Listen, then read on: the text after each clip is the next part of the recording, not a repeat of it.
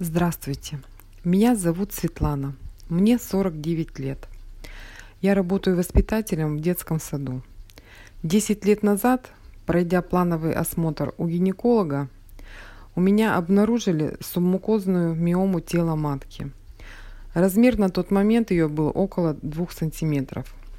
И мне было предложено оперативное лечение.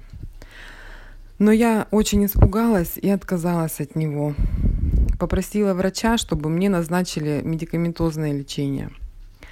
Врач пошла мне навстречу. Мне назначили препараты, я делала уколы, пила таблетки. Ну, это было где-то полгода лечения. Я заметила, что никаких улучшений у меня не было. У меня также были продолжительные месячные. Очень болел низ живота, тянула спину. И я стала в интернете просматривать статьи о лечении миомы. И нашла статью про лечение травами. Я обратилась к врачу, и там мне посоветовала пропить травяной сбор. Туда входил тысячелистник,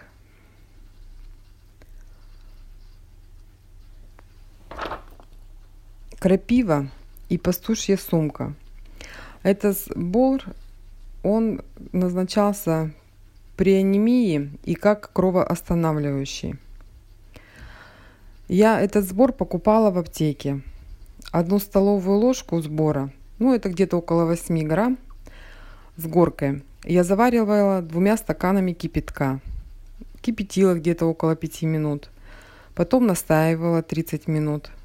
А после этого все процеживала. Выпивала я весь этот настой в течение дня, частями, между приемами пищи. Это у меня продолжалось около трех месяцев.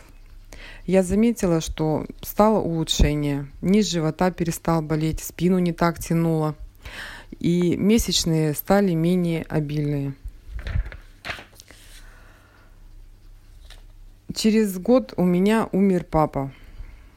Я очень любила его и по этому поводу очень долго горевала. И у меня симптомы стали все возвращаться.